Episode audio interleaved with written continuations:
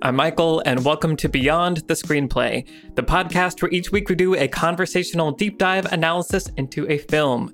Today, we are talking about What Lies Beneath, the 2000 film by directed by Robert Zemeckis, screenplay by Clark Gregg, also known as Agent Phil Coulson. I'm joined today by the Beyond the Screenplay team, Trisha Rand. Hello, everyone. Ryan Bittner. Hello, hello. And Alex Calleros. Hi. So before we dive into this masterpiece, the question that we have for uh, Spotify listeners and people watching on YouTube is, what's your favorite ghost story?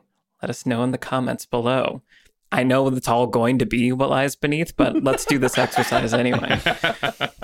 Uh, okay, so we've hinted talked about this movie a lot over the past several episodes because it's one of those movies that I loved and Alex also loved and that we shared a strange bond over this, yeah. this 2000 film. Influenced us both like weirdly to like way more than it should have as directors. Right. Very strongly influenced by this that's why you guys uh, shot that one movie entirely through a side view mirror, right? exactly. I did like the first horror like films that I've made were like just me trying to recreate this, like back in like you know college and and high school. Just like I gotta make what lies beneath, and it's so inspired by this masterpiece. I, I think I made a film in high school that was called like What Lies Below. Or it was like I wow. changed I like changed one word and right. I just used the soundtrack and everything. I made yeah. one that was What Lies on the Floor and it was about a ghost cat that was fat and light on the floor. But there was also a serious one. Oh. anyway. This is all very adorable. yeah. Forget forget about talking about this movie. We just need to dive into all this right now. Why this movie? Why did it capture our young minds? Yeah, let's I get mean, into it. Let's get into it. So, uh, yeah, so we've already clearly given a, an impression of you know when we saw it. I think I I don't think I saw it in theaters, but I my parents and I for a brief period in like middle school, high school, when I was old enough to watch cool movies, but like still uh, young enough to not have like friends and things to do on Saturday nights, we would do Saturday night movie nights. And I'm pretty sure this was one of them. And I remember like sitting down with the popcorn and watching it and just being like, oh my God, this is amazing. Um, so yeah, I saw it, I don't think when it came out, but shortly after, and then watched it over and over again. Alex, I assume the case is similar for you. Did you see it in theaters? Do you know? Um, I don't think I saw it in theaters, but I think I did see it you know, was, I had the blockbuster experience. I rented it right. and right. fell in love. Um, yes. So, so yeah, you know, I I remember seeing this movie and I think you know I was at that impressionable young like you know 13 year old range where the idea like a movie that has a twist like this was still like incredibly mind blowing and how the movie could kind of seem to end, but then oh my god, no, it's like just getting started this third act, um, and then all, all the Hitchcock ness of the film, it was almost like I was introduced to Hitchcock before I saw a lot of Hitchcock. like I might I may have seen like Psycho, mm. but this movie is has so many homages to that Hitchcock kind of paranoid mm-hmm. thriller, you know, rear window, psycho. There's so much in here. And so in, in a strange way, it was like I got introduced to that those genre tropes that Hitchcock originated through like the homage to Hitchcock movie, uh, mm-hmm. which is interesting. But but definitely there is there is a lineage there of that kind of Hitchcock sensibility that I really gravitated towards and I got so into. And and I think there's also something strangely uh you know my parents have a much happier marriage than these two people.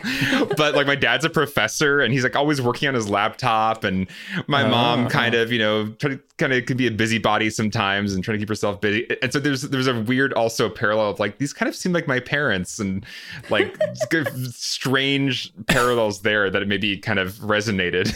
so so anyway, all of that added up to just yeah, for some reason this movie really struck a chord with me. And I think because it has a lot of clever filmmakery, you know, Robert Zemeckis type things in it. Interesting use of visual effects, you know, lots of oneers. Um, mm-hmm. I think I just was really into all of that at that age and and just got excited to watch it and rewatch it and notice all these filmmaking techniques throughout the movie. Yeah. 100% the Yeah. same. Okay, so Yeah. for the non-us people, You're so so Trisha, you watched this during your Harrison Fordathon. Is that I accurate? yes, I used this. This is the finale. What was the finale Okay. of my Harrison Fordathon? The grand finale. It was. Um, and but so I am a big Zemeckis fan, actually. I mean, who wouldn't be? Back to the Future, some of the greatest uh films pretty much ever. Um, and then he's done a bunch of others that I I really, really like. Um, so like Castaway is another one that I love, Contact I adore. Like Mhm. he just he's a really fascinating filmmaker um and so i had a compilation cd of silvestri scores Mm. uh, because Mm. uh, Silvestri has done a, a bunch of Zemeckis films, uh, scored a, scored quite a few of them, and so I had this compilation CD, and I would just listen to it from start to finish. And it starts off with um, "Romancing the Stone," which is great, and it goes all the way through "Castaway," which was right after this one. Um, and so you know, I think it had like ten tracks on it. It's got like 10, 10 movies, and so the "What Lies Beneath." score like like the main titles i guess of what lies beneath were like the second to last track on this cd that i had and i'd seen all the others like death becomes her is also another really interesting zemeckis Yeah, film. I watched that last October, and it's oh it's it so holds up. good. Yeah yeah uh, if you haven't seen death becomes her definitely check that out like meryl streep at the like greatest. Yeah, um anyway but i'd seen like every other single like zemeckis silvestri collab because of that cd and i had avoided this one because i was so sure it was going to terrify me. And watched it at the end of my harrison ford marathon and it was a very unpleasant experience because it did scare me because there are a ton of jump scares in this movie Mhm. and they're like definitely all executed in the like cheapest jump scariest way Yeah. possible Yep. like half the time it's just something dumb that's like there it's like uh it's like she's gonna like run up to the she's gonna run up to the fence and be like someone's looking right back on the other side through the fence. And like yeah the dog is there so many times it's just a dog. Um anyway so it did really scare me the first time i watched it but then i rewatched it for in advance of this podcast knowing where everything is and like what happens and knowing the whole thing. And it was just such a fun movie to rewatch and appreciate on so many levels. It's also um how can i put this politely perhaps not the landmark film that it has established itself in your brains to be.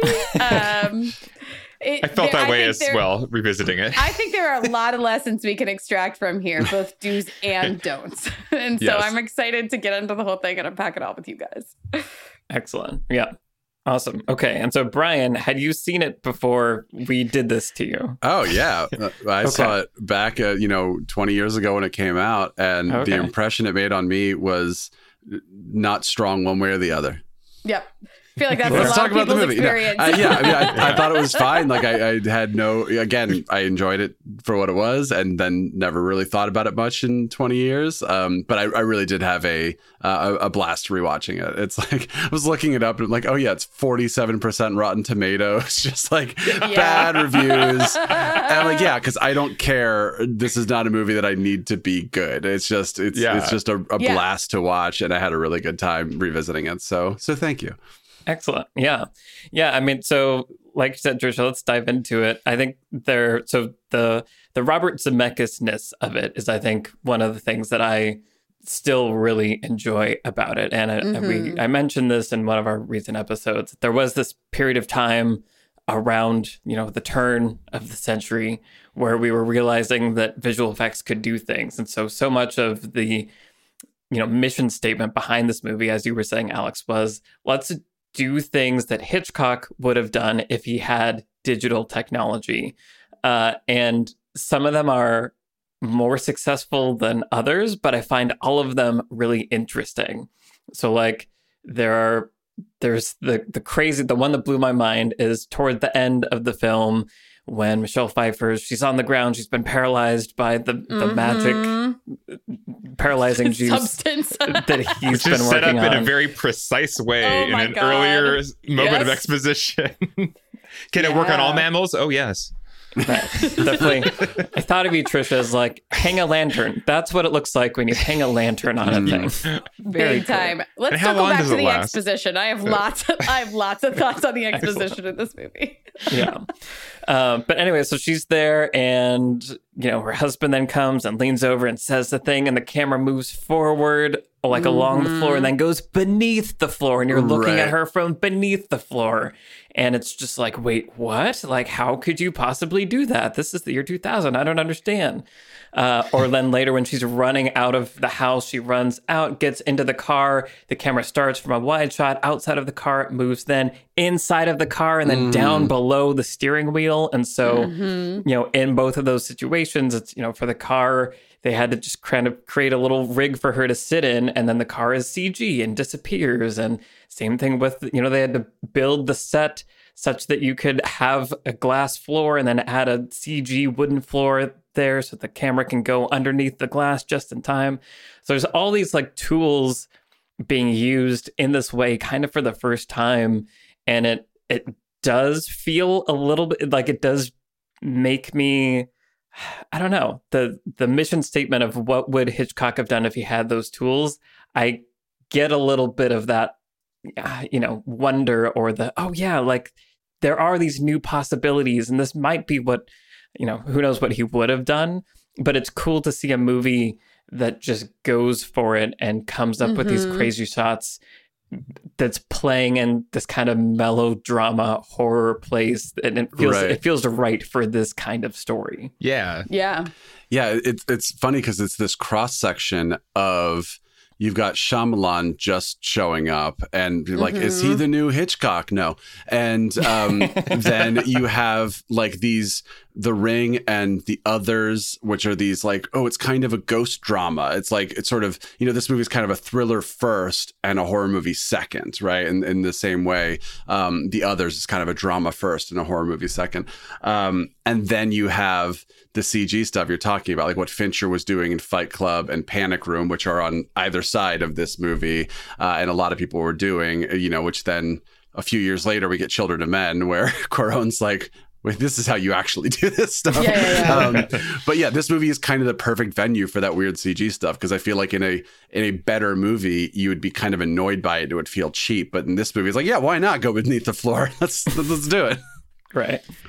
There's overall just a fun B movie quality about what lies beneath, and part of Mhm. it I think may have come from the fact that it was shot during hiatus for Castaway. Uh, It was actually shot while they were waiting for Tom Hanks to lose weight, and um, and so I, I think there's probably kind of a freedom that comes where it's like I'm just going to squeeze a movie in here Yeah. and just and like have a ball. And i'm gonna do all these crazy cg hitchcock shots that i've always dreamed of. And you know, why the hell not? Mhm. and that's part of what i think is still really um, charming about this film is that it just it does have that b movie freedom to not try to be it's not going for an oscar. It's it's it's just having fun. Well, and one of the things I really like about Zemeckis, especially in the 80s and 90s, is the performances that he gets out of people. And the performances from Harrison Ford and Michelle Pfeiffer are really interesting and, and cool and fun here.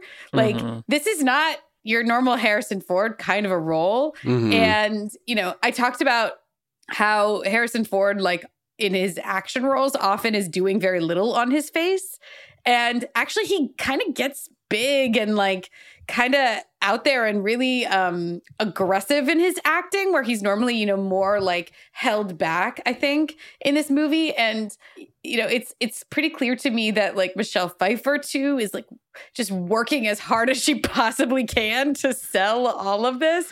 And in the hands of in the hands of lesser actors it doesn't work at all right? Like i think that they're part of the reason that it's it's you know kind of like you're saying it's a melodrama but it's compelling in so many ways. Mhm. like michelle pfeiffer has to do that insane scene where she's like possessed by the ghost. And she's like seducing him. And i'm just like this is a bad scene in any other movie. And in this movie it's not a great one but michelle pfeiffer is but like it rocks. But like, but I am loving it while it's happening. Yeah. No, of course. Yeah, it's it's almost yeah like this campy B movie thing, but like they've got enough gravity to their performances, and Zemeckis was a master of tone, uh, you know, in that way. Like again, watch Death Becomes Her if you want to know what like a really like tone tightrope is, and Zemeckis can really walk it. There's always this like sort of layer of like just splashy moviness underneath of everything. Mm-hmm. And, you know, Back to the Future is sort of like the most distilled in terms of like, this is just a splashy movie and it's just movie all the time. And the rest of his other movies, though, do more blending of different genre things. And he's always able to get these great performances, uh, especially in the 80s and 90s. I admit to having missed a few of his more recent films in the 21st century, the ones that are um, Animated. just mocap. Yeah, uh, the the entire movies. Um, but yeah, especially in the 80s and 90s, he gets some great performances out of his his leading folk, and and uh, these are two really good ones.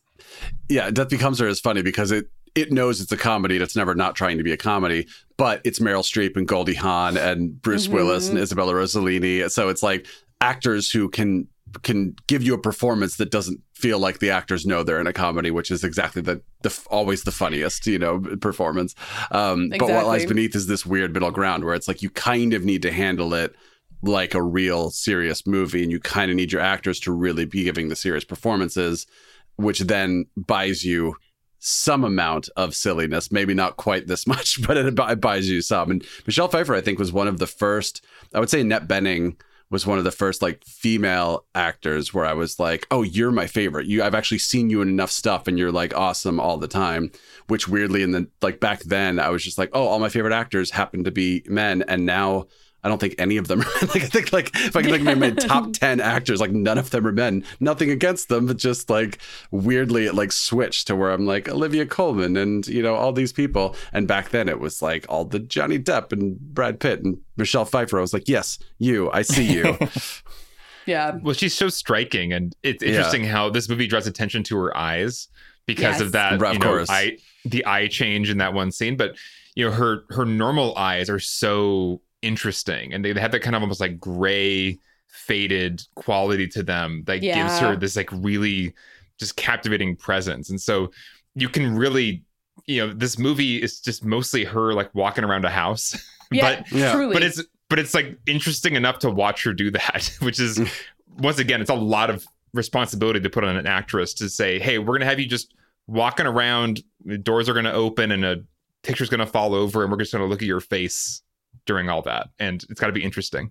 Well to your point alex i was thinking about you know this seems like a really simple world for a story um, but it's rendered with such clarity right? Where it's like the the world of the story is really contained but in sort of a hitchcockian way you have to go into every single corner of this house. You have to go into every single like relationship within the you know so there's the supporting cast of characters and you kind of have to dive into each one of those relationships and like the university and the sort of like small new england townness of it all and the lake that's right there. Um because the world of the story is so small it has to be just yeah really sharp and we need to understand its boundaries sort of and rules really clearly. And that also is what gives michelle pfeiffer's character um I want to say dimensionality, but I guess what I really mean is um yeah, I don't know, like sort of the depth of her, we sort of understand how she feels because of how contained the world is around her mm-hmm. um, in the way that a lot of really great Hitchcock movies do. And so, you know, watching her walk around in the house, especially at the beginning, first of all, she's just like, you know, has there ever been somebody to play a bitch better than Michelle Pfeiffer? like she's just like the bitchiest all the time, sort of right beneath the surface. And so, you know, for like a New England, rich New England housewife, she's like, there's nobody better with a better look than Michelle Pfeiffer and her composure and everything. She just looks like she just looks expensive and well kept all the time. um, it's fantastic. I just saw Scarface recently. I talked about it on the podcast, and that's yeah. like early Michelle Pfeiffer, but like expensive and well kept and a total bitch. She's just the best. Um, Is she a but, total bitch in this movie? She seems no, no, like no, but like I, I guess what I just mean is like you know, sort of like a a spoiled rich Right. woman kind of thing. Yeah, I mean, like kinda that, I mean. enormous house on that lake, and yeah, she's, she's so you know pristine and perfect Right. at all times. And yeah. the costume design is impeccable too, where she's always just like in her blouses and slacks and whatever. And her hair is just kind of Until she's in in her red twist. dress. but yeah, but we we we feel the desperation from her because we understand the world really clearly, and the movie does a really good job of bounding it. And she's always cutting herself on roses. You know, it's just right. it all fits into this really great package of world building and the central character. They feel intimately connected to each other. Right. This woman exists in this world. This world exists as an extension of this character, and and those things are are just intimately intertwined and just completely clear the minute we see them on screen. Totally. Plus, this movie does an interesting thing where we're always in her POV, um, Mm. Yes, which which yes. raises the question: Did she actually? Did that picture actually fall? Did she Mhm. actually see that thing that she saw? You know, and, and the movie never really draws it uh, calls that into question too much, but it is playing a little bit with like, oh, you're feeling you're feeling stress since the accident, and you know, you da da da. So it, it kind of by keeping it in her POV, it always is raising that question of like, oh, is this an unreliable narrator story or is this a story about somebody who actually is seeing these things and that sort of keeps that mystery open a little bit again which involves a lot of her just in a house by herself walking around Yeah. Yeah, in an interesting way, there's a lot of you know Hitchcock character psychology in this movie where it's about Mm. it's like empty nest the movie you know if, if- Yeah. if, if you're if you're this you know lead character that kind of has an underlying anxiety or there's something fishy with your marriage that has kind of been put off dealing with because you're focusing on your child. The child is gone now and now there's this, the anxieties rising to the surface. And what do you do with yourself now that all you're left with is your husband who's kind of maybe not a good guy actually and has these flare-ups of anger that are kind of scary uh, at moments?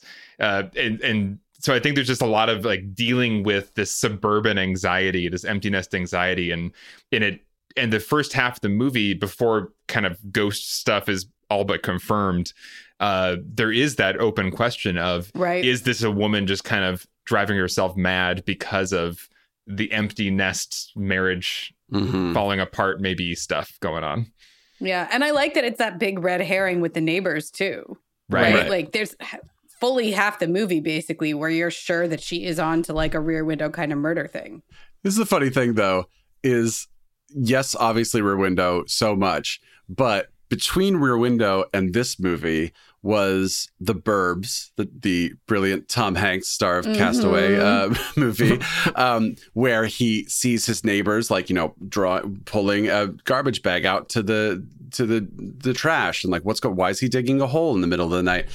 And the 1994 episode of the simpsons bart of darkness which is very much inspired by Rear Window, but again, it's two suburban houses next to each other.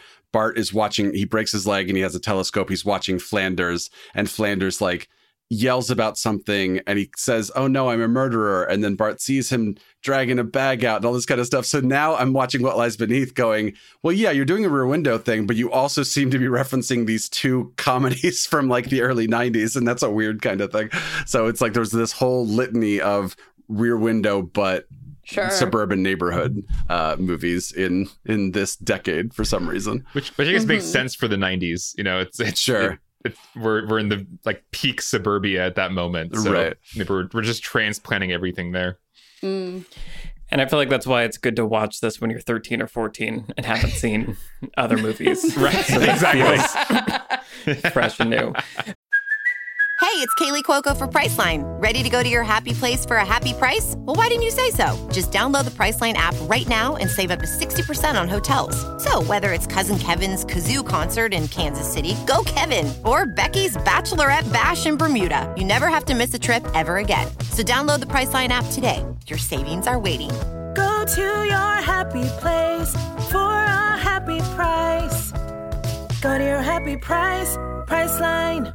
But yeah, it, it was. I was struck by how domestic of a, a movie it was, while still being horror. And I was thinking about you know the Ring, and the Ring is you know focused on a, a family and like Rachel and the son, and so it's kind of you know in a similar ballpark of you know like we talked about like a drama horror thing, but this is like super domestic, like you're Mhm. saying, Alex, the like empty nest syndrome, and um, it was cool. I'd forgotten how many twists there were and how many red herrings there were. So yeah, there's the neighbor, but there's also for a while you think that maybe you know you're worried about Norman, but then he seems to be on her side, and he has that moment where like, yes, I believe you. And so there's a moment where it's like, oh, maybe he's like okay too, and they're they're together. They're gonna fight the ghost. They're like all these little things that are fun that maybe don't make any sense.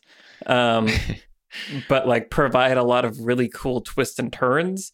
The biggest question for me is like like she has amnesia kind of about uh, like a horrific accident that she was in and seeing her husband cheating on her, but she just completely forgot about it. Trisha has thoughts. Trisha's face. okay. The backstory of this movie is insane. It is way too complicated. It is an example of how not to do backstory ever. Like, it's just so hard to parse and follow. And like, it ends up being somewhat of consequence, but it's also even more complicated than it really needs to be. So, okay, thing number one is if you have a character that was in some kind of accident where they were injured and they have lasting damage, physical, psychological, I don't care. Put a scar on their face. You have to do something. You have to like put their arm in a sling. You have to put a bandage on their head. You have to like put a surgical scar somewhere visible where I can see it, where I'm constantly reminded, oh yeah, that person was in an accident and that is currently still affecting them.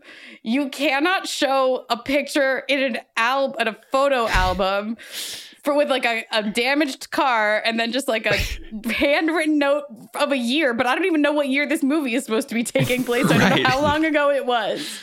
Like, wow.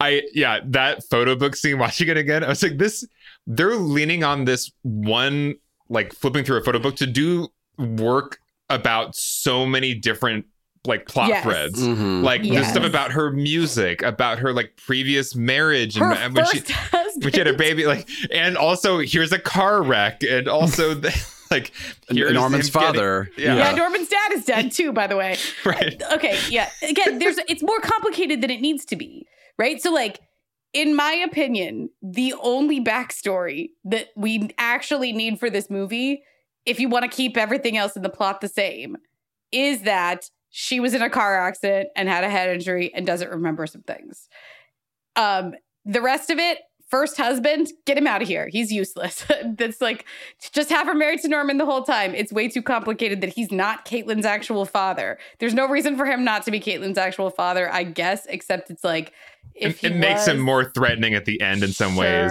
You know, like, that really yeah. creepy line he says to her in he's the like bathtub. gonna get close to caitlin yeah, Yeah. after she and dies it maybe like buys you a little bit of like you know would he be so evil him. if he was really yeah Right. Like, you know, he has that monologue of like, I, I swooped in and saved you and blah, blah, blah. There's like a little bit of like, oh, okay.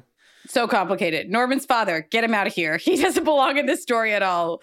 Like her music, no, she does. She was never a musician. Stop it. Like all of this stuff is so complicated and hard for us to keep track of, and so little of it ends up being of consequence in any way. Right. And the problem, one of the problems that it it causes is that a we don't know what's important in the backstory and what's not. So we spend a lot of unnecessary time in our brains trying to sort out the timeline and figure out the details, which is a distraction from the main plot, which is what we need to be following. But another big problem with it is that it it forces you into the clunkiest kinds of exposition Yeah. possible, which is what I was saying about like put a scar on her forehead or something. Where instead of having her best friend go, Well, you wrapped your car around a telephone pole going 80 miles an hour. Anyway, your daughter just left for college. You're extremely close to her, remember? Like, Giggity, giggity, giggity, look at my car. Da, da, da, da, da. Let's get some drinks. Like, just the weirdest character. I love that character. that scene is the most unforgivable one in the movie, though. When she comes over and she's like, "By the way, I told my psychic about you," and she's like, "You told your psychic about me." She's like, "She gave me this mushroom tea for you," and it's, uh, there's so much about that scene with the exposition. It's so clunky, but you have to do that when you tie unnecessary knots in your backstory. And so, like, this is a great example of some things need to be streamlined here. And you probably need to hang a lantern a lot earlier on the fact that she can't remember some things. And also, I kept Right. expecting the reveal that he's the one who caused the accident, right? Like, sh- surely she found out something and that's why she was in an accident. But the movie doesn't like about the affair, right? And that's like Mhm. why she Right. wrapped her car around a telephone pole.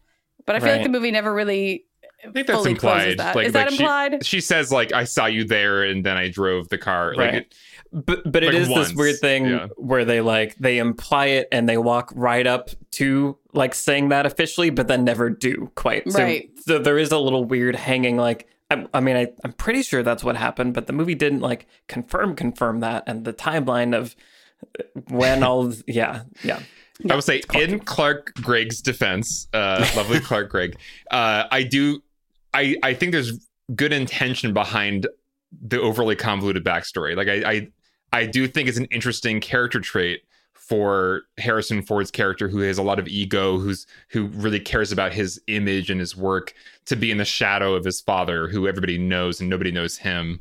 I think it's interesting that part of what's you know beneath the surface under the surface of their marriage is this kind of uh you know problem uh th- there's there's that like Uh, resentment that can stew over time where it's like.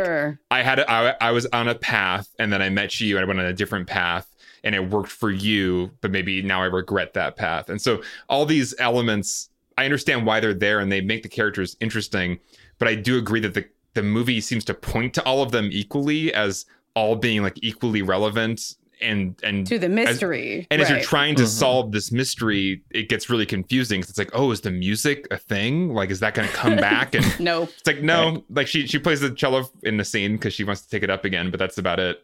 Um, so yeah, I, I think it in a, in a movie where you as the audience are trying to uh, solve a mystery, having this many random backstory things does not help, um, even if they're well intentioned. Yeah, yeah like I think they're there to give characters motivation, which is good, but yeah, as as you were saying, Tristan, need to be streamlined or uh, built into things in a more organic way and given the proper weight. Yeah. Or weighted they correctly in order of importance, which to me, the memory loss is number one important thing and needs to be front loaded and just given to us visually within the first instant of seeing her.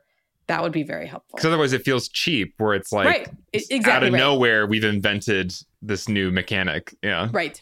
Yeah. Uh, yeah, I, I feel like there are. I mean, so I want to talk about the the bathtub scene at some Mhm. point because, like, that's you know where this all Must. all leads to, and but part of it uh, that I think was fun watching it back then, and that I think they talk about even in like the behind the scenes making ofs was that Harrison Ford had kind of never played a bad guy before, Mhm. like never Mm. been like the evil one, and at that point had never died on screen. I think so. It was like Oh. there was a lot of meta fun of like we're casting Harrison Ford because of course he's going to be like the loving husband that everyone roots for, but he gets to play a bad guy. Uh, and it, it was weird. I feel like I like him through most of the movie, but once he goes into full evil, I'm monologuing about my plan and like how hard it was to strangle the life out of that girl. It it stops working for me. And I was wondering if you guys had that also, because I agree with what you were saying earlier, Trisha, where a lot of I think a lot of his performance in this movie is really great and feels like one of the better Harrison Ford performances. And there's you can see there's a lot going on in there, but by the end, it's like two dimensional evil. Like I'm gonna be so sad when you die, but it'll bring me and your daughter together. Oh hey Cooper, here's let's go play with the ball. Like Like he's a little too Yeah. like I am evil bad guy now. Mm. I have a few thoughts. One of which is my good friend Paul, who listens to this podcast, so he may be listening. Hi, Paul. I love you.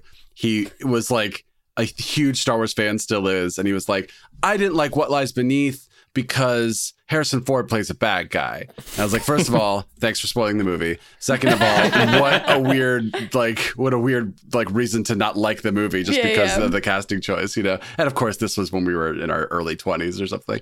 Um, but uh, but yeah, I mean, obviously, and that is you know that is part of the point sometimes is you want to cast the person that people don't suspect you know you don't cast jack nicholson in the shining because everyone's like well of course he's going to murder everyone um but uh the other thing i really like is the sort of up until he gets to that that turning point that you're talking about michael it's the sort of i'm going to admit just enough Yeah. to sort you know and that's like Yeah. such a classic gaslighty type trick but i think it actually works pretty well here um, there's that like that oneer where he walks down the first time he's admitting things and the camera kind of follows him and makes like this other cool shot um, but he's constantly going okay yes i lied to you about this one little thing i'm sorry um, but i you know that was it right and then five minutes later but wait what about this yeah, yeah, I mean, there's the reason I didn't tell you about that thing. da, da, da. And then, as you're talking about Michael, then it turns into like I am the killer, you know. And, and by that point, I didn't care, like, whatever. Yeah, So- so I, when- I enjoy it. yeah, Well, the movie does a really good job of, you know, again, with this is a, a tribute to the POV and keeping us with her and in her head, is that his reactions are often really unpredictable. And there's enough good and appropriate ones to counteract the ones that are off putting and surprising. So Mhm. when we first meet his character, he's like, you know, kissing her and he's like, you know, I love you so much. And she's like, no, then my our daughter's awake. And he's like, we'll be quiet. And like, you know, they they clearly are like still have really strong, like there's like a lot of passion and romance in their marriage.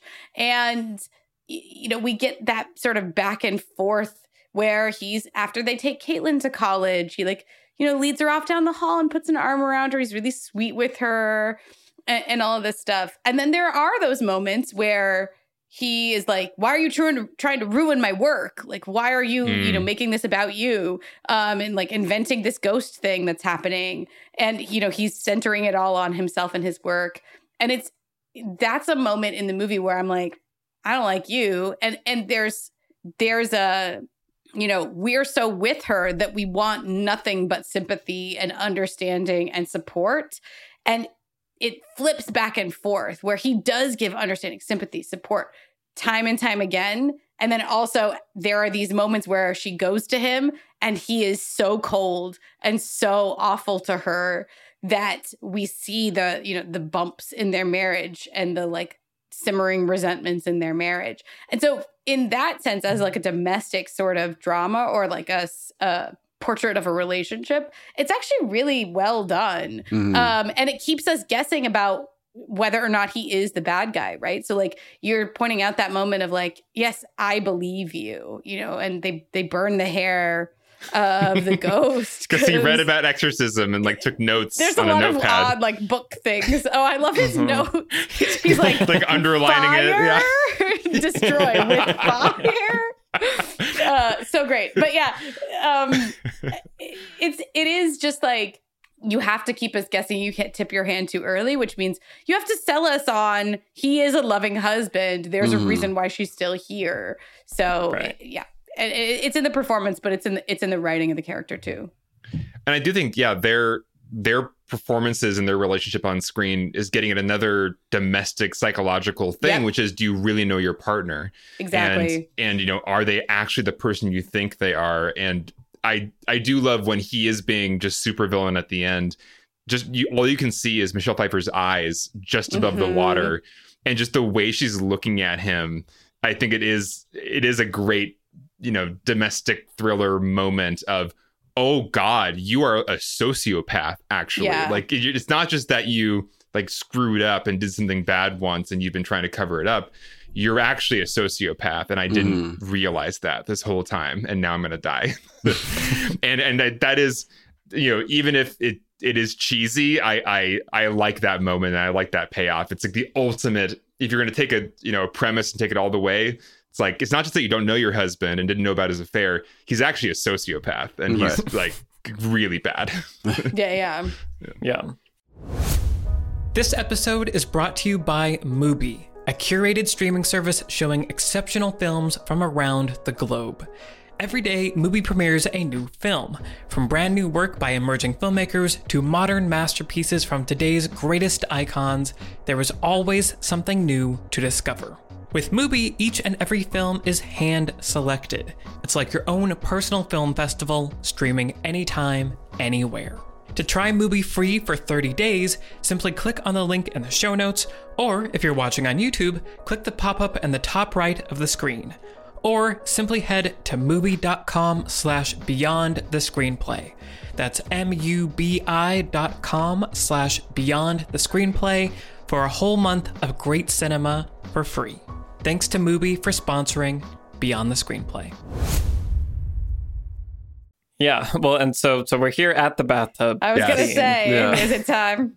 Yeah, well, and so so I was obsessed with the bathtub scene, and like I did with Psycho, would watch the bathtub scene like frame by frame, and Wow. look at how you know there's the shot where he comes and puts her into the bathtub is shot from so high above that obviously it Mhm. was on a set, but young Michael was like still figuring out that that was a thing that they did of like oh that must have been somewhere where they could get a crane high so like they must have built a set. They don't just shoot things in real places like all that stuff.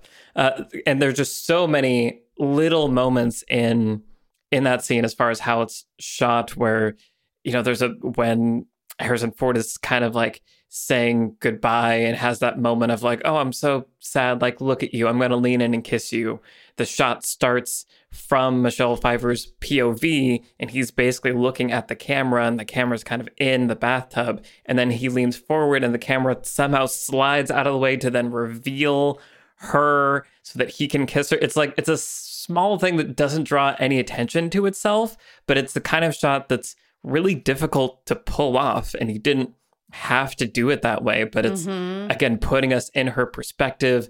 There's shots where it's sh- like shot from below the bathtub because it's a clear bath. Like there's all these little things that don't take you out of it, but are just done in this extra little kind of unnecessarily complicated way that make that sequence really fun. hmm I will say, revisiting it, it wasn't as tense as I remembered it to be, but I still really enjoyed uh, the ride that it takes you on. So, I mean, I Yeah. I'll say revisiting it, I I was impressed by how well it held up for me. Just I think it does it it pushes that situation as far as you want to go before you know you need to like resolve it. And I I I, I think just the the pacing and the, the different stages of what goes down, it doesn't overstay its welcome, but it does push you to that place of oh god, I think she's screwed. You know, like Right. a couple different times in a couple different ways.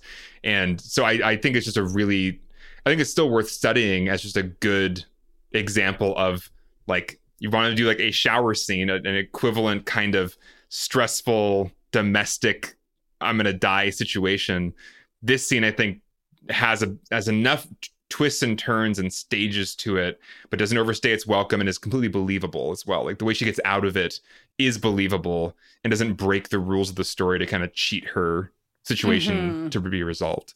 Yeah, I I didn't remember it existed, so it wasn't about like, oh, is the scene going to be as good as I remember? It was just like, oh, okay, I don't even remember the scene exists. So it was it was a lot of fun, um, and I think that yeah, there is something to be said about the simplicity, at least the the initial premise of the scene, the simplicity of like a character really needs to achieve a goal and they can't because of some obstacle you know i mean it, this is obviously just like screenwriting 101 right? But like but just like a character who can barely move or has to crawl to like hit do a thing or whatever um and then not only are they trying to do it and they can't do it but there is a ticking clock about if they don't do it within this amount of time. You know again it it when i when i say it like that it feels like the most obvious stuff but this scene is just is like a really good example of how you do that in a way that really builds that tension and then really uh you know just just makes you totally immersed uh, on what's happening. And the sequence itself, um has a lot has like these mini reversals in it as well Mhm. Yes. where it's you're pointing out alex that it's like it doesn't just continually get worse there are these moments where it gets better for her where you think she's going to get out of it or like that the key like it's it's on the way to being resolved and then something else takes it two steps back right and so you know the moment that's actually one of the scariest to me is not the cheap scare where he puts her head back and it's the dead ghost face Right. woman. That is, Um, that is kind of a great moment though, because you do It's have like moment, the yeah. ghost is also like an actor here. like Right. it's not just the two of them versus each other. The Right. ghost is also kind of influencing right, things. is present. And, and yeah. I, I want to get back to that, but but there is that moment where then he falls, he hits his head, and we've got the bloody handprint on the side of the thing. And just again with perspective and POV, because she can't see where he is, we can't see where he is. Right. And it mm-hmm. creates that unknown factor of like the danger is still here, presumably. So, like, even if she gets the water turned off or even if she gets the plug pulled out, that's not immediately like she's going to be saved. And so, it's a really interesting twist in the middle of the scene that kind of complicates the whole goal of it, which is really smart and cool. Right, right. You're talking about when she's finally like not going to drown and then looks over to like check on him and he's gone. Mhm. Yeah, Like, yeah. That is, that is, yeah, that is a very scary moment because, like you're saying, the danger is still here somewhere and I don't know where. And now I'm just like, things just got worse. despite Mirror shard better. is my only hope. Right. Right. well, but the other thing about this, the whole bathtub sequence, is that the context around it is what makes it even more tense. Because it's interesting in the shower scene in Psycho, we have no reason to suspect that the bathroom is dangerous. So it's just pure shock factor. It's not suspense, right? It's not that it's horror, but it's not the creeping suspense thrillery thing because there's no context around it that tells us we should be scared until we see the door open uh, in the you know upper left part of the frame in in Psycho. Right. And so the thing that makes what lies beneath really scary is that from the very first scene of the movie, which is in the bathroom, Why is Um, she gasping and like drowning in the bathtub yeah, at the like, you were asleep. Like, have questions. Um, but again, every single time we're in that bathroom, it is signaled to us that this is where the danger is. And so there's been it's been built up to and built up to. We have that utterly horrifying jump scare earlier where we see the ghost in the bathtub, the reflection Mhm. of the ghost in the bathtub right next to her. Honestly, for my money, it's the best scare in the movie. Like it's a really really good one. Um but yeah, there's context around that space that they're in that creates that sense of dread or unpredictability. And again, with the same sort of um unbalance that you feel with Harrison Ford's character Norman, where you don't know what kind of reaction you're going to get from him, where it's like it could be really bad, it could be loving and understanding. We have that same kind of relationship with the bathroom. Like the movie does a really good job of like sometimes the bathroom is fine, right? Like sometimes they're in there and they're doing a séance and we think it's going to be scary and the dog is here. Mm. Sometimes she's just there's there's actually a scene not that long before the climactic bathtub scene where she's just in the bathtub taking a bath and everything's fine, Mm. right? Like the movie does a really good job of imbuing that location with menace, but Mhm. not so consistently that we feel grounded or like we can really predict what's going to happen. And so it's just a, it's just a really well designed climactic sequence. Yeah, that we're off balance from. We we have the dread, that undercurrent of dread. We're already prepped for it, but also we don't feel like we know what's going to happen. Yeah. Yeah. I it is great for all these reasons and I think the the thing that was holding it back for me a little bit this time was that it it does all hinge on a medicine thing that makes you uh paralyzed Uh-huh. for x amount of time like just the rules it's all being enabled by her temporary paralysis around which we don't have any like precise rules Fair. so it's like, yes, it's cool that she manages to just barely get out of it, but it's also like the movie decided that around now is when she can pick up her foot. I mean, in fairness, they gave heel. us very precise rules in the science lab when they're like talking about the rat. Too precise for my money. They mm-hmm. literally say, "How long does it last?" Oh, about five minutes. You know, they they actually give a Okay. timeline. They say it works on all mammals. You can you're still awake, but you're paralyzed. So it's it's cheap because it's like designed exactly for the situation, so it doesn't feel you know earned. but I would argue the movie does give you exactly the parameters in advance. Sure. That's yeah, that's fair. Yeah. Um cool. Well, why don't we move into lessons and talk about what lessons we're going to take away from what lies beneath is a sentence I just said. Um, uh Ryan, do you want to start us off? Sure. I, I didn't get to mention though, real quick, um, talking about things that this movie on purpose or accidentally stole from. There's also, speaking of ghost stories, the movie Ghost from ten years earlier, where Sam types onto a computer, Sam, Sam, Sam, Sam, Sam, capital letters, three letter, and then in this movie, E MEF, MEF, MEF on the computer. I was like, wait, I've already seen this.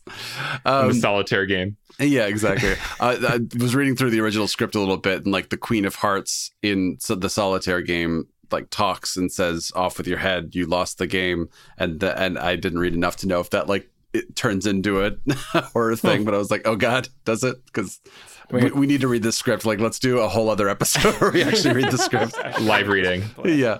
Oh, my God, live reading. Oh, Um, could be fun. uh, I play Cooper.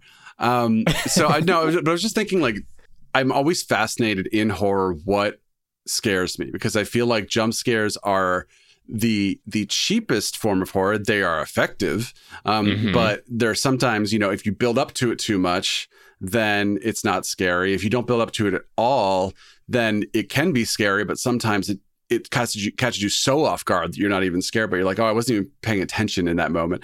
Um, and uh, it's the reason I love the Haunting of Hill House is because they find these ways where I'm just like, no, I know it was coming, and it still terrified me. Um, but I think the the the thing I keep coming back to with this movie is uncertainty, uh, and it's kind of like you were talking about, Michael. With you look down and he's not next to the tub. Where is he? Now I'm uneasy because I don't know the answer. Um, and the other thoughts, the other scenes I was thinking about are the neighbor through the fence, where it's not mm-hmm. just a jump scare. It's like, okay, if you show me a close up of a fence and a hole in a fence, I know I'm going to see an eye there in a second, right? Like, I, I don't care if I've seen only three movies in my life. I know that that's going to happen. But then the next two minutes of that scene are just a face on the other side of the fence, and you don't know where it is and what's going on. And then it's kind of over here, and like you're just always uneasy because you can't wrap your brain around what is actually happening there. Um, and I think the one that got me the most was when she walks in the house and she there's the stereo is just making it's like playing early dubstep or something, right? Like It's so loud. yeah, it just makes this weird sound, and sh- and we get these the second maybe where she looks over and she sees it, but we don't see it yet. So we just hear this crazy sound. Um, there's a scene in Marathon Man where Dustin Hoffman looks off screen and screams, and he has like the most loud and like 70s movies were mixed in this very loud way. Um, and I, before you even see what he's looking at, it's so terrifying because you're like, oh my Mhm. God, like what is happening here? Um, so yeah, the uncertainty factor I think is really interesting. So when when a character sees something and you don't know what it is and and you're not you can't that like little moment of unease before you can wrap your head around it. Um, but I think it's that thing where you have to find the right balance. So like if you see the monster too early, too often in a monster movie, you're like, well, now I'm not scared of it anymore. It's just it's just there. Um, and then some movies try to never show it to you at all, so it's all in your mind, and it's like, well, then now I'm disappointed because like I don't know, you got to show me the thing. I think like Cloverfield did a good version where it's like you see it a couple Mm. times, you get kind of a close up at the end, but you couldn't actually draw it. You couldn't actually say what it is. So Mhm. it's always it's still sort of a mystery in your mind.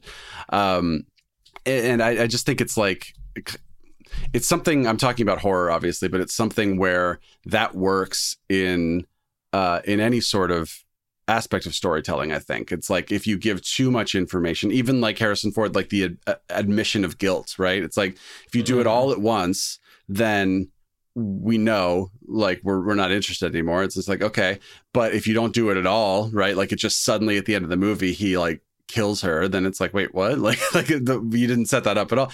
It, it's in any sort of character with a backstory or a secret or anything, you kind of have to find that balance where if you don't do it at all, then the audience doesn't lean in, and if you do it too much, the audience doesn't lean in. So you kind of have to like little little cat with a with a string, you know. Just um, Right. so I was thinking about it from a horror standpoint, but then I was like, I can ex- actually extract this into just storytelling in general, where uh, where it's just sort of like that that nice balance between too much and too little in terms of the the reveal, I guess.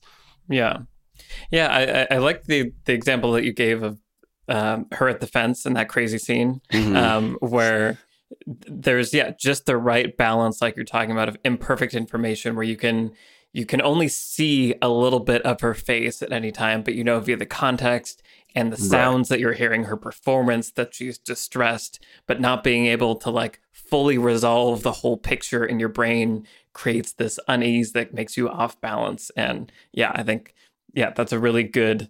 Uh, I'm going to carry that metaphor with me moving forward. Uh-huh. The, the scary, weird neighbor that is has a very strange relationship, and I'm she's still so unclear on what was actually happening over there.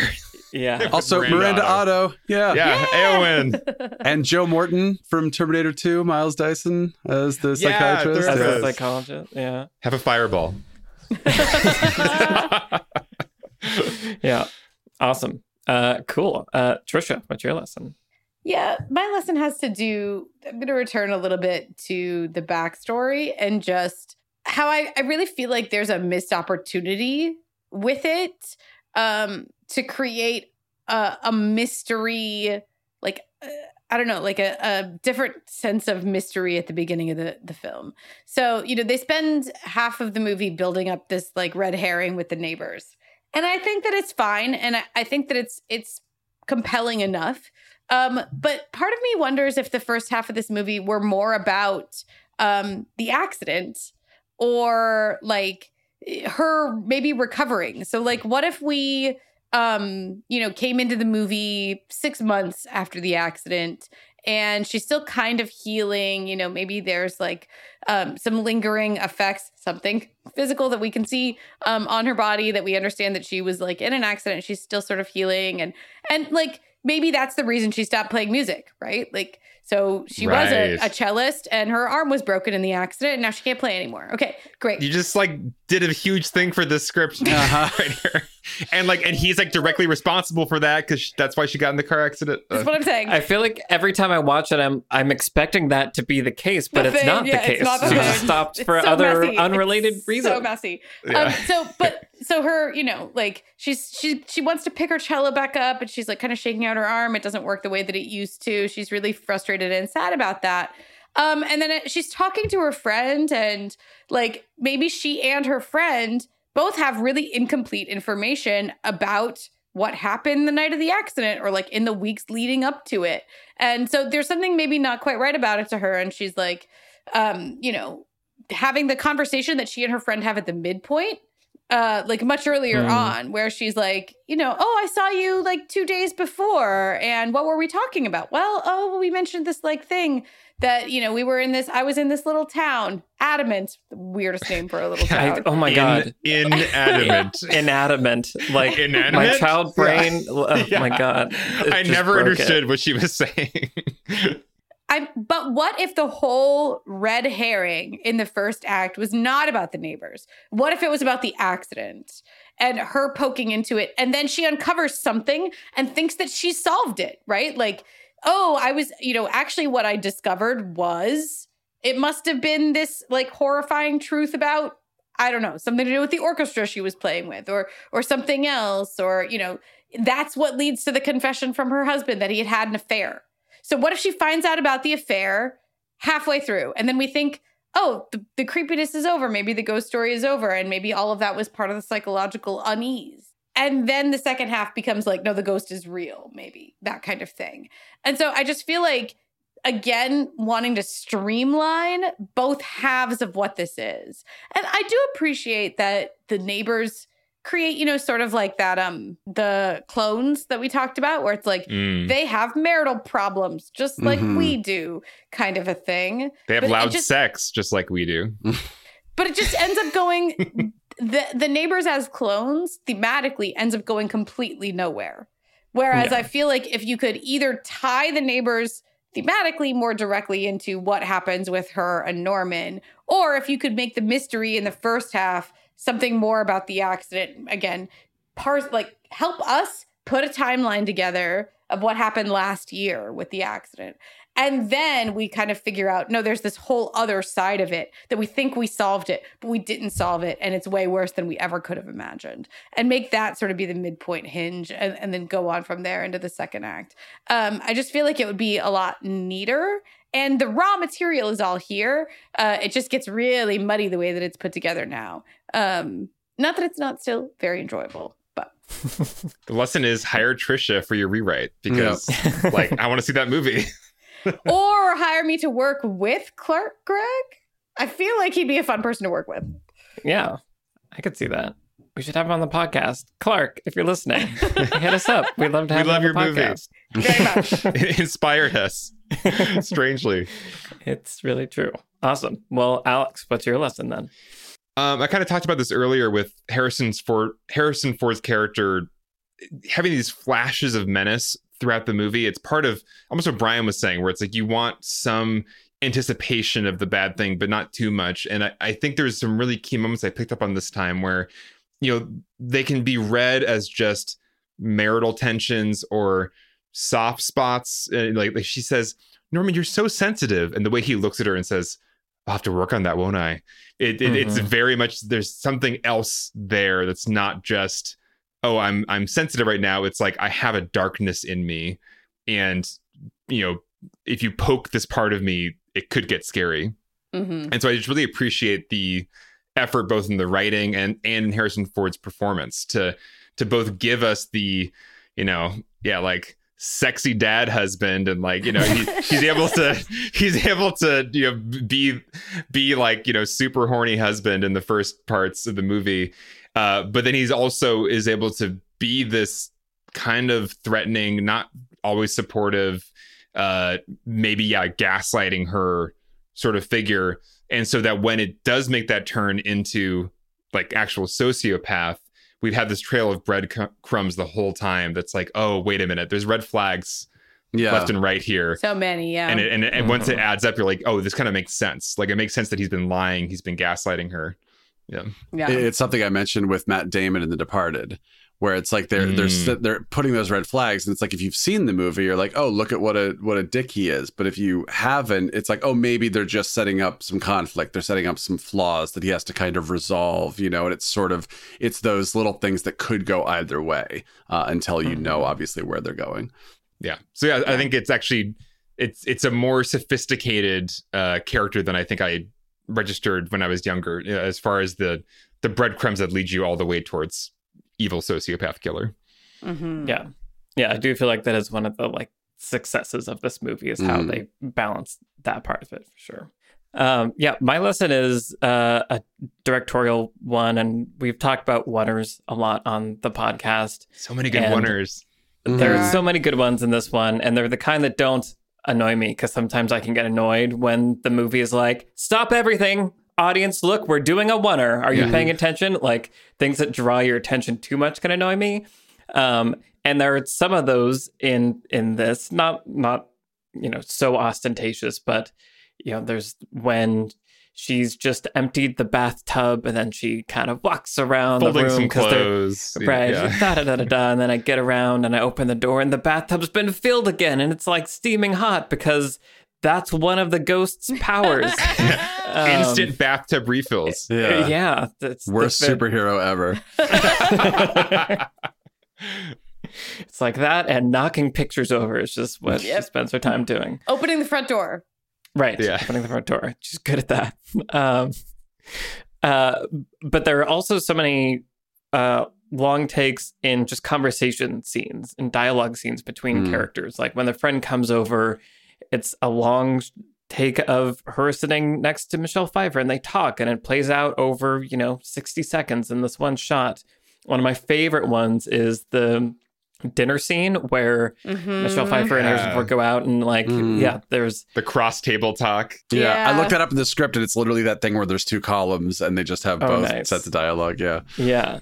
Yeah. So there's this overlapping dialogue. It's all being played in this one long take, and it gives, it grounds the movie as much as I think this movie can be grounded. It Mhm. makes it feel, you know, I think you can only do this with really great actors, but it feels real and authentic, and you kind of buy in. It makes you lean in a little bit. It creates tension because you're not cutting. So I feel like it's doing all these things that are really useful in this story and in this genre.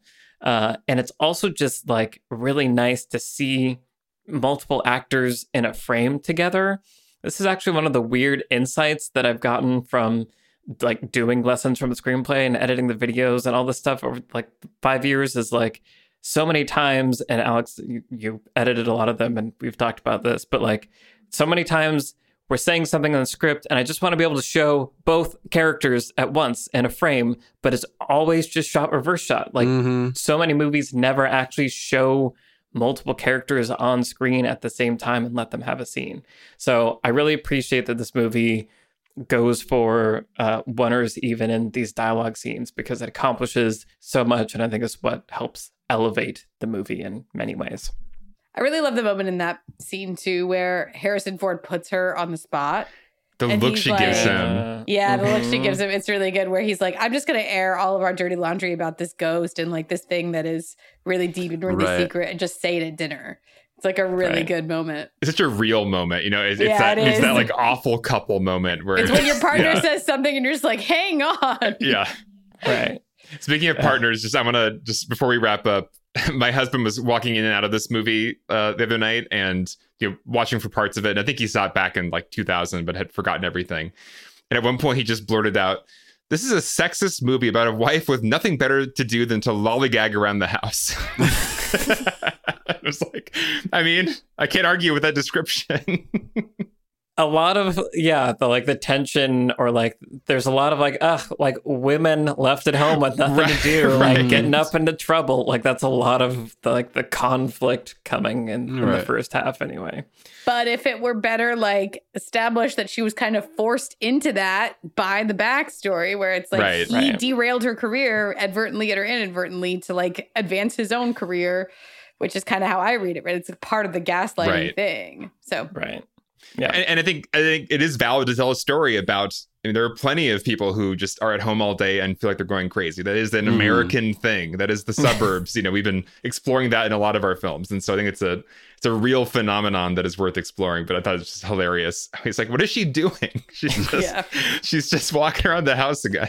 Yeah, it's also why it feels like a very you know 2000s movie Right. of like you know american beauty on either side of just like ah Yeah. suburbia it's so what a hard nightmare. Yeah, right? Yeah, Yeah. beautiful, like expansive house for two people on a lake. Yeah. right Another example of how dangerous roses are.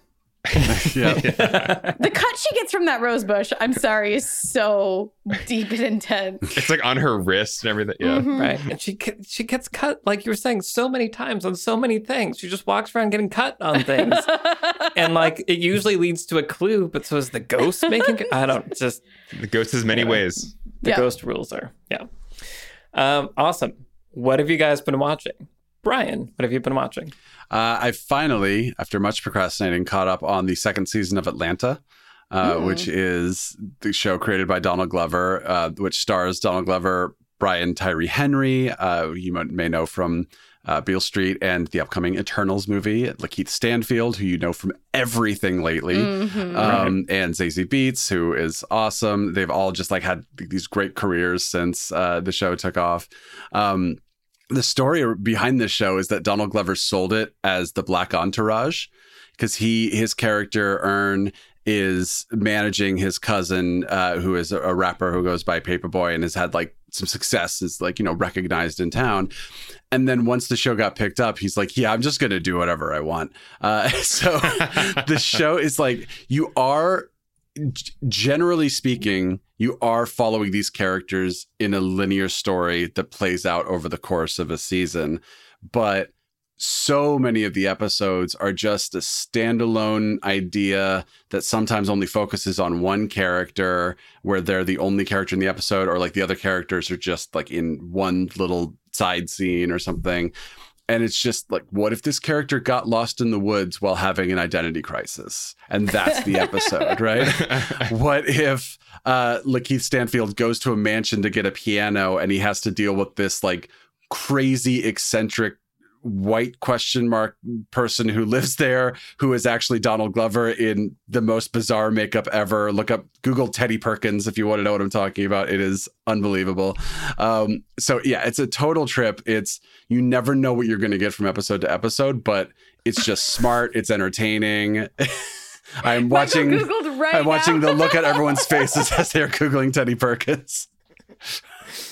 Um, so yeah, I uh, and uh, the it's been three years since a season, but we are finally getting season three. Uh, I think early next year, so it is a good time to check out the show or catch up if you uh, haven't. And yeah, it's just it's such a weird show because it's not one of those shows where you can be like, oh, I know what I'm gonna, I know what I'm in for when I'm watching the next episode. It's like I have no idea what I'm in for, but I'm excited.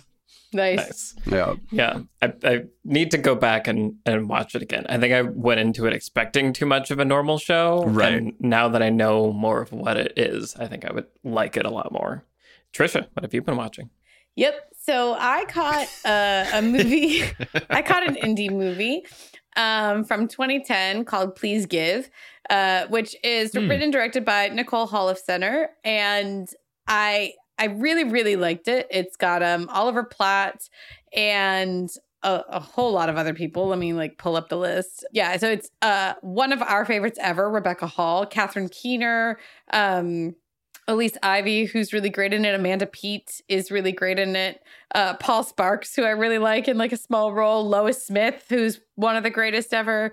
Um, it, it's just a really great little comedy, and you know, for whatever reason, it, it resonated with me. It's sort of just like an indie movie from around that time that I feel like a lot of those movies are, which is just like, here are people who are doing okay mostly, and uh, they also have some problems. And, and like that, right. that's what all of those movies are, and that's exactly what this is.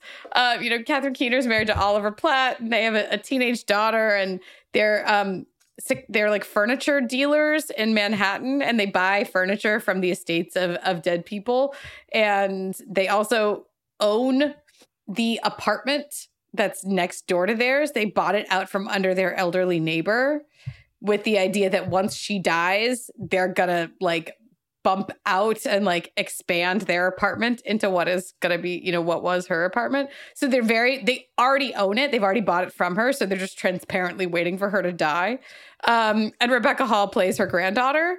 And uh anyway, it, it is just like it's an example of like one of those comedies that's sort of poignant, or I guess like dramedy is sort of more of an accurate uh, a genre description for it. Um, but for whatever reason, it I, I don't know. I just really liked it. Catherine Keener is really great in it, and as she is in everything all the time, and um, she just feels really sad about a lot of things. Like she she sort of is filled with loathing for herself for waiting for this elderly woman to die, for dealing furniture at exorbitantly high prices in Manhattan. Um, and no one else around her feels guilty about her existence, but she feels very guilty about it. And Hmm. um, I- I don't know. It's just it's just like a poignant little uh a little dramedy, and I really enjoyed it. So definitely recommend. Please give from 2010. I say I was looking it up, and, and Nicole Holofcener. I was like, oh, what, why do I know that name? And uh, yeah, enough said. Oh, and yeah, she's friends with money, and then Friends she with Money, which I really like. she co-wrote the Last Duel with with Ben and Matt. So she Mhm. is Oh. she's, she's current. Which I haven't seen yet. So yeah. It's so good. Okay. is that what is that your what you're watching, Alex? That was his last week. That was last week. Oh, yeah. that's right. Trisha doesn't listen. Wow. Um, awesome. Cool. Well, Alex, what is your watching this week? I is watching uh, the new season of Succession, Ah. uh, which is just better than ever. My God, like the writers on this show are brilliant. The act, the whole cast is brilliant. It's some of the most sharp, witty, like perfect satire of like this elite fam like wealthy elite family you know media mogul played by brian cox and all of his like awful kids it's just the most i- i- if you want to just watch uh, like a, a a single episode of television that just feels so tight and so well written from start to finish watch the first episode of this season season three Mm. I was just blown away. I'm like, wow, this this show is up there and one of the best. This is the best writing I'm seeing on TV right now. So I can't recommend Succession enough. Um, you know, I, there's there's some ups and downs in seasons one and two. I, I wasn't always this thrilled with it, but season three so far has gotten off to an amazing start, and I just it's just deliciously, wonderfully fun. So check it out. Nice. Yeah, Awesome. I've been meaning to. I'm maybe now that there's a third season, I'll do a big binge catch up and Yeah. follow the third season. Awesome. I have been watching Foundation, the Apple TV Ah. Plus series, and so have all of you. we are now eight episodes in to our what we're watching uh, of yes, so Foundation, Apple TV Plus series based on the books by Isaac Asimov. It has been a very interesting ride. There's only two episodes left. We're gonna see how it ends. Uh, but if you want to go on this c- crazy journey with us, there are some. Uh, I, I feel like we've had fun talking about the do's and don'ts and the challenges that have come with adapting this material. Some notes that I've made that I think are highlights are like, why doesn't Lee Pace have a belly button?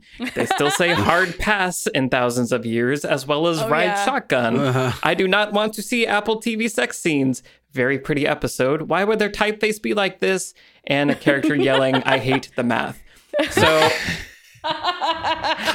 It's a really valid note about the typeface, though. it's such a hard typeface.